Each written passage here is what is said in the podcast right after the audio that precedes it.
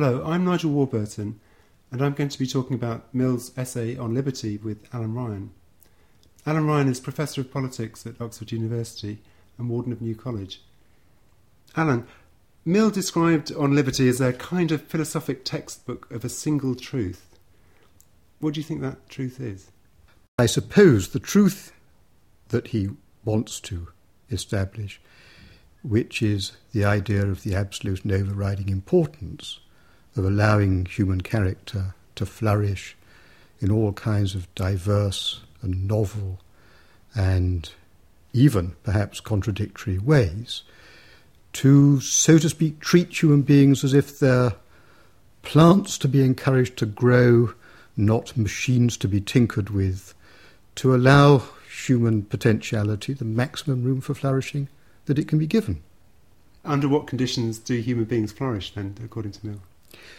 Well, that is also something on which Mill was inclined to change his mind, and I think we could start negatively, perhaps. Negatively, he didn't think much of the social climate of mid Victorian England.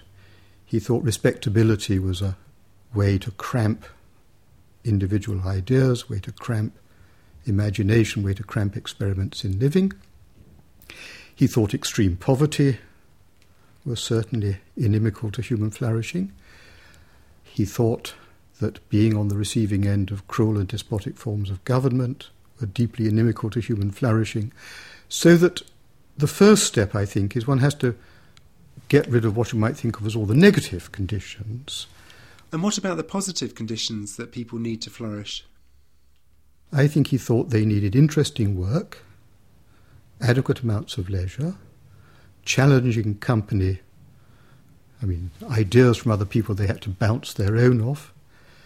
And they needed to think of themselves as people with characters that should be developed. It was a sort of perfectionist ethics, and the odd thing about it is that Mill is very eager to insist that you mustn't practice perfectionism as a sort of direct political aspiration. That if people are to perfect their characters, they have to do it under conditions where they are free to choose to do it or not to choose to do it. So, what you are saying is that Mill's really interested in self development, but there are limits to what individuals can do in the pursuit of their own self development.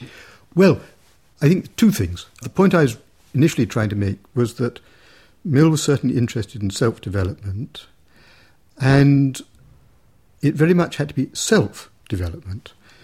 The idea that, so to speak, governments could make us good by imposing virtue upon us was one he repudiated very thoroughly indeed. But of course, Mill didn't think that we should be allowed just to chase whatever fantastic vision of our own self development we happen to have in mind. And this is the point of, I suppose, the great stumbling block in all discussions of Mill. Mill's notion that the limits to individual freedom were set by the requirement that we mustn't harm others, and the idea that it was the job of the state to prevent us harming others. Why do you think the notion of harm for Mill is a stumbling block? Well, it's not a stumbling block for Mill.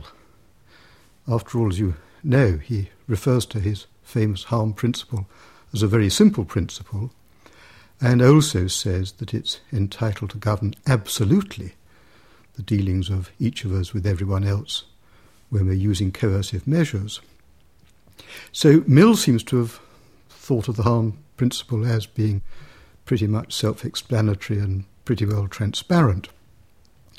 I think commentators have always found it difficult because of the obvious problem, which is not knowing what to count as a harm. So, could you give us a practical example of this? Take an obvious thing. I mean, kind of thing Mill doesn't himself discuss, except in about one sentence in passing, offences against decency.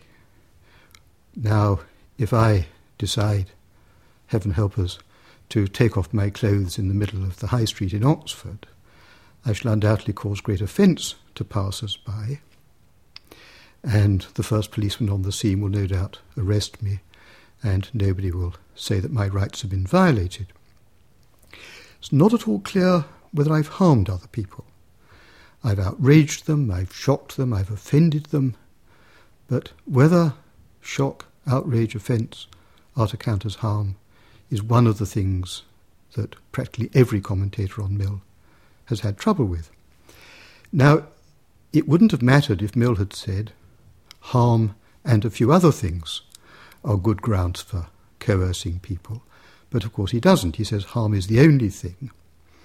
So it looks, at first sight at any rate, as though when I take off my clothes in the high street and offend all the passers by and get locked up, that if I'm a good Millian, I should go into the magistrate's court and say, look, this is an offence against liberty, this is a violation of von Humboldt's views about self development. I haven't harmed anybody. But it looks like that, but is that what Mill would say? Well, as I said, there's only one sentence in On Liberty that comes anywhere close to discussing this, and it's where Mill is distinguishing between two different things, one might say, about sexual intercourse. Person who has sexual intercourse with someone to whom they aren't married commits what they used to call fornication. And if this is a sin, or if it's, for example, part of an adulterous relationship, one might say it's violated the rights of the wronged partner, and it's wrong as a violation of their rights. It has, in some sense, harmed them. If, on the other hand, I have sexual intercourse in the middle of the high street, the fact that the person with whom I have sexual intercourse is my wife doesn't in any sense diminish the offence against decency. And what Mill says is that there's a class of offences to which the objection is their public character, doing in public what is legitimate in private, and these are offences against decency, and their discussion rests on a wholly different basis from anything in on liberty. And then he promptly moves on to the next subject.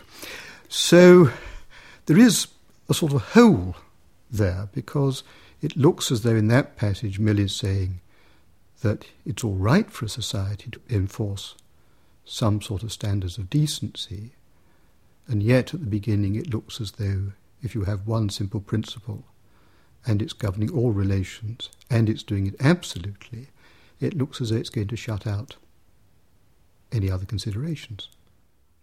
One aspect of the harm principle for Mill is that he's opposed to paternalism, the idea that you could force somebody to do something for their own good. Now, you've touched on that already indirectly. Could you say a little bit more about it?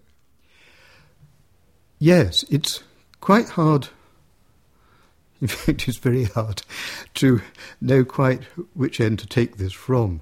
Mill clearly was deeply hostile to paternalism, partly, one might conjecture, because of his own sense of having been ruled for too long by a dominating father, but also because what lies very close to the heart of Mill's argument on liberty is the idea that what we do is of no value unless it is really we who do it. So if somebody devised a paternalistic way of making us better people, this for Mill will be a disaster because the only thing that counts for Mill is going to be our doing it for ourselves. I think the footnote one has to put in of a slightly wincing kind is, of course, that Mill wasn't opposed to paternalism always, everywhere, and for everyone. The contrast he draws between, as it were, Europeans who are jolly lucky to have Charlemagne tell them how to behave, Indians who are lucky to have the East India Company tell them how to behave, and mid Victorian English citizens who can be left to make their minds up for themselves. So Mill very much thinks that you only escape paternalism when you really are capable of self direction. But once you're capable of self direction, then paternalism is simply out. I can see how that sort of argument works if you're talking about people trying to make you better, and partly because you are likely to be the person who, who best knows what will make your life go better. But if you take something like the present day case of paternalistic laws which make us wear seatbelts when we drive, it's harder to see how Mill could be justified in taking such a strong anti paternalist stance. I think the seatbelt case is extremely tricky because of something that Mill half saw but never pursued to the end of the argument, and that is that once we're part of an elaborate cooperative system which is designed to secure benefits for all of us, but the cost of those benefits is greatly increased if people behave foolishly, then of course not wearing a seatbelt ceases to be, in the appropriate Millian sense, self regarding. And so I can say to you, uh, not unreasonably, buckle up, your wife, your children, the National Health Service, the police, and many other people have a right to sensible behaviour on your part. And that's not a paternalist argument. And the difficulty, of course, is that if you push that argument far enough, it becomes very hard to see how much freedom of manoeuvre people really do keep, because it looks as though you can almost always find some cooperative system or other in which they're implicated, which apparently gives other people the right to insist on good behaviour. That's part of a general criticism that's been made of Mill, actually, isn't it? The, the idea that he assumes that there are self regarding actions which really don't affect other people.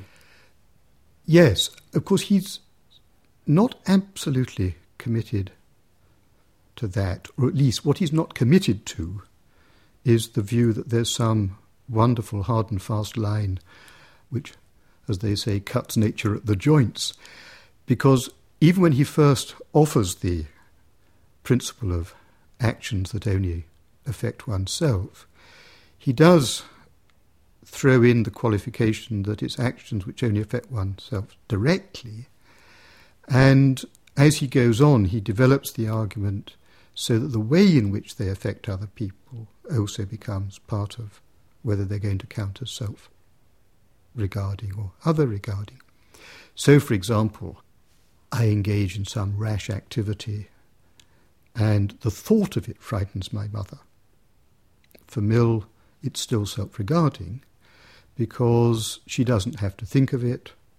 She could always change her mind about whether I have a right to do it, and so on and so forth. So there is a sort of notion in Mill that self regarding is actions where I am, so to speak, the direct, immediate object of whatever it is that I'm doing, and where other people don't have to get involved unless they choose to do so.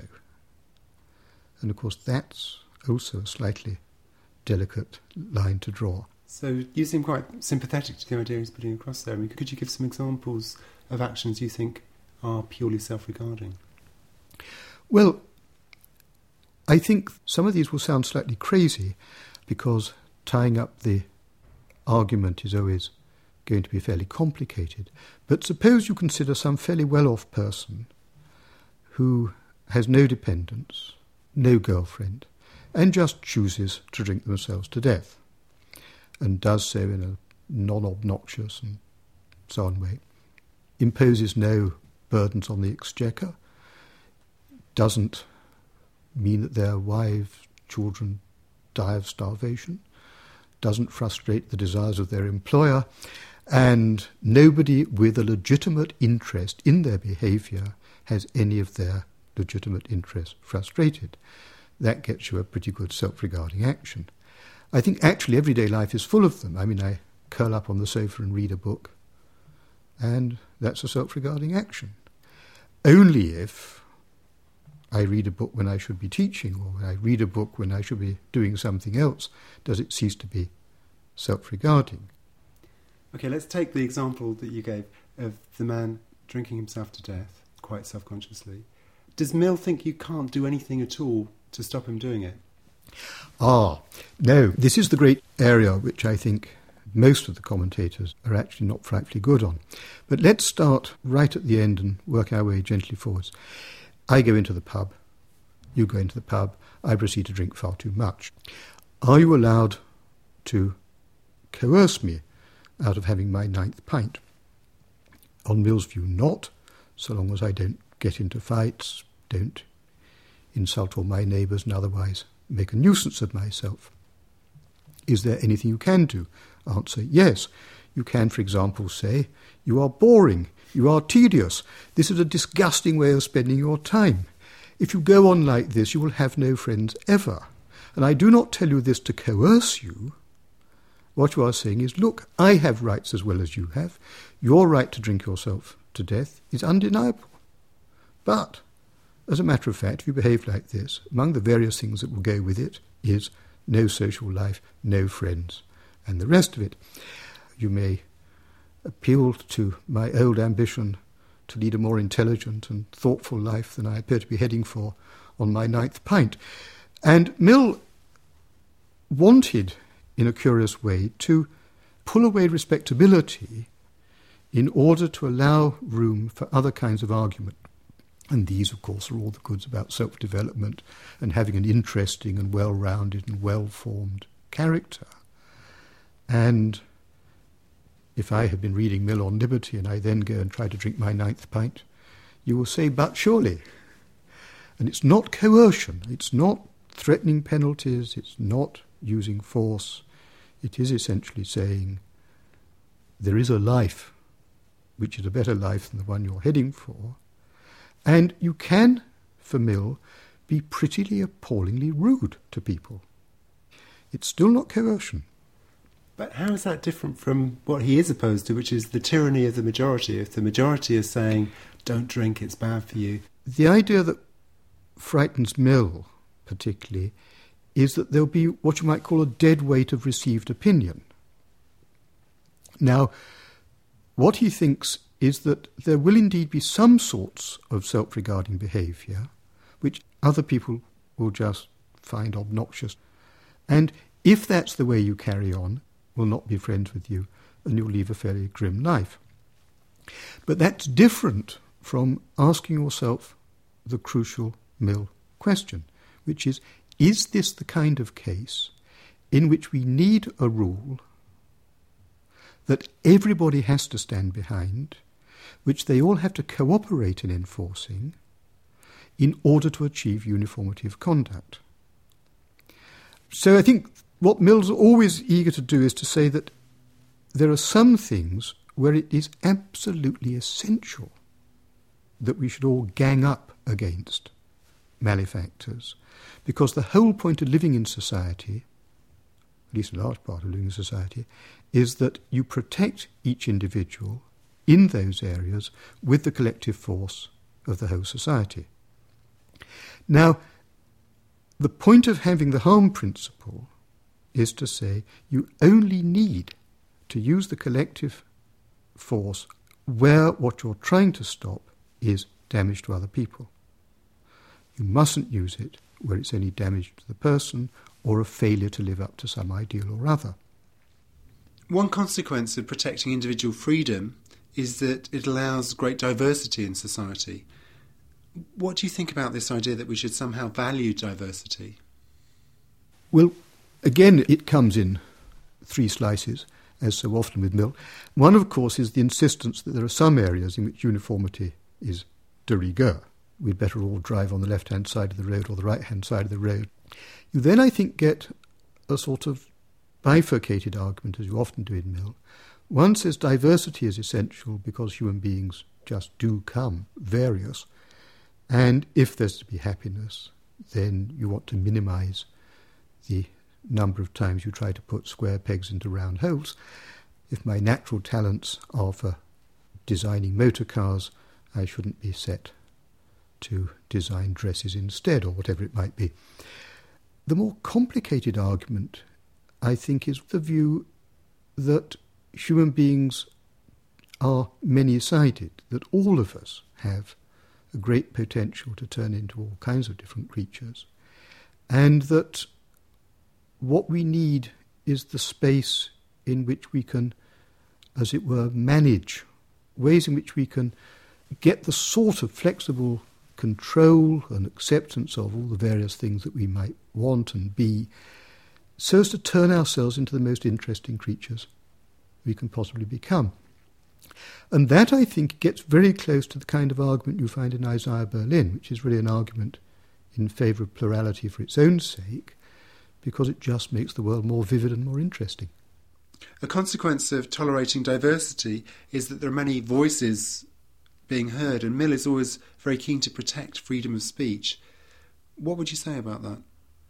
Well, Mill, of course, is very famous for the defence of free speech. Basically, Mill has, I suppose, two major thoughts about free speech. The first is that you can draw a line about what kind of speech is to be free and what kind is not to be free according to the harm principle. And so you get the famous example of the man who waves a placard saying corn dealers are thieves to an angry crowd outside a corn dealer's house. At that point, what he's doing is inciting a riot. Inciting a riot has no legal protection, and it's no good him saying it's free speech. What I'm doing is speaking, or what I'm doing is waving words, or whatever it is he might choose to say. And, of course, cases like the American First Amendment case with the young man who wore a leather jacket with fuck the draft written on the back and was nailed by the local police and was then acquitted when it got to the Supreme Court. Of course, if Mill is going to allow restrictions on grounds of decency, then the young man in the leather jacket is probably not going to get away with it in Mill's kind of society. Whereas if Mill is going to widen the area of freedom and not be too bothered about decency or go down the American track and say politics matters, and if politics matters that much, then decency has to give way, then the young man might get away with it in Mill's world. But it's actually very hard to know what to do with those constitutional cases on Mill's principles. And what about slander? Does that harm you? It's very easy to know what to do about slander, libel, fraud, anything of that kind, because they all fall foul of the harm principle very directly. So if I induce you to buy my motor car by saying that it's only done 22,000 miles, but actually it's done 148,000 and it's completely clapped out, I can't say, we only spoke. The answer is I've harmed you, I have subverted a legitimate protected interest of yours, and therefore out. So that's how the harm principle can give us an account of free speech. But you were going to mention another aspect of Mill's views on free speech. The other face of it, which is the one I think that gives everybody most grief, is the connection between free speech and truth. Because, of course, the harm principle pays no attention to whether what I say is true, false, indifferent. The argument about truth, I think, is where everybody has difficulty, where Mill ought to have noticed more difficulties than he really admits to, goes like this. Mill says, unless speech is free, you can't search for the truth properly. Answer, that is very largely true in most contexts. I want to show that the phlogiston theory of combustion is false. If my boss in the lab is determined to stop anybody performing experiments that show it's false, or stopping people writing in defense of the new oxygen theory, then there'll be no progress in chemistry. So a substantial measure of freedom is required in all those areas where truth is at stake. Is absolute free speech required? If you believe writers on the philosophy of science, such as T.S. Kuhn, you might think that other values cut across freedom. Now, people like Kuhn have wanted to say that if you're going to have a search for truth, you may need a kind of discipline in a profession that rules out absolute free speech. So I think those kinds of arguments Mill really would have trouble with because I just don't think he has any apparatus with which to handle them. Mill wasn't interested in that kind of truth, curiously enough. What he was really interested in was what you might call moral truth or ethical truth or truth about human life.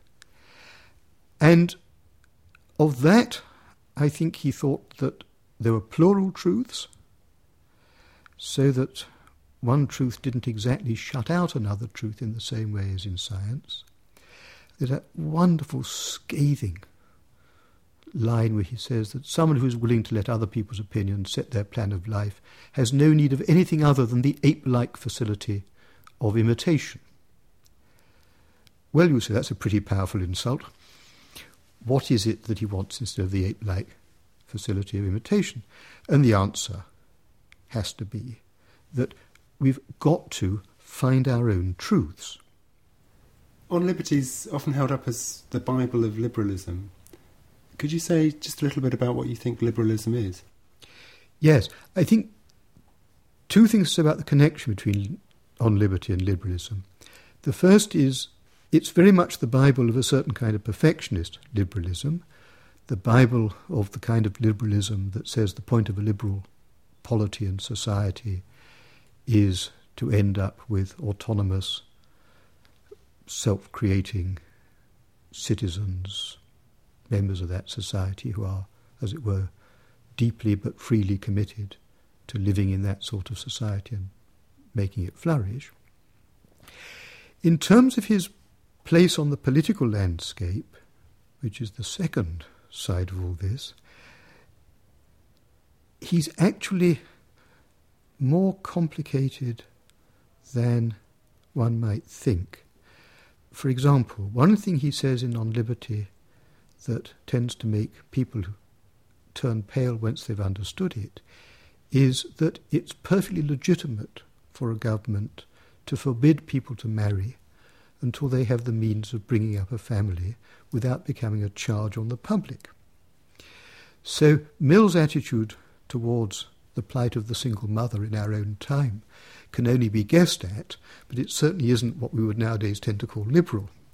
And that's because Mill has the view of society which is there in order that we can all flourish in the economic realm.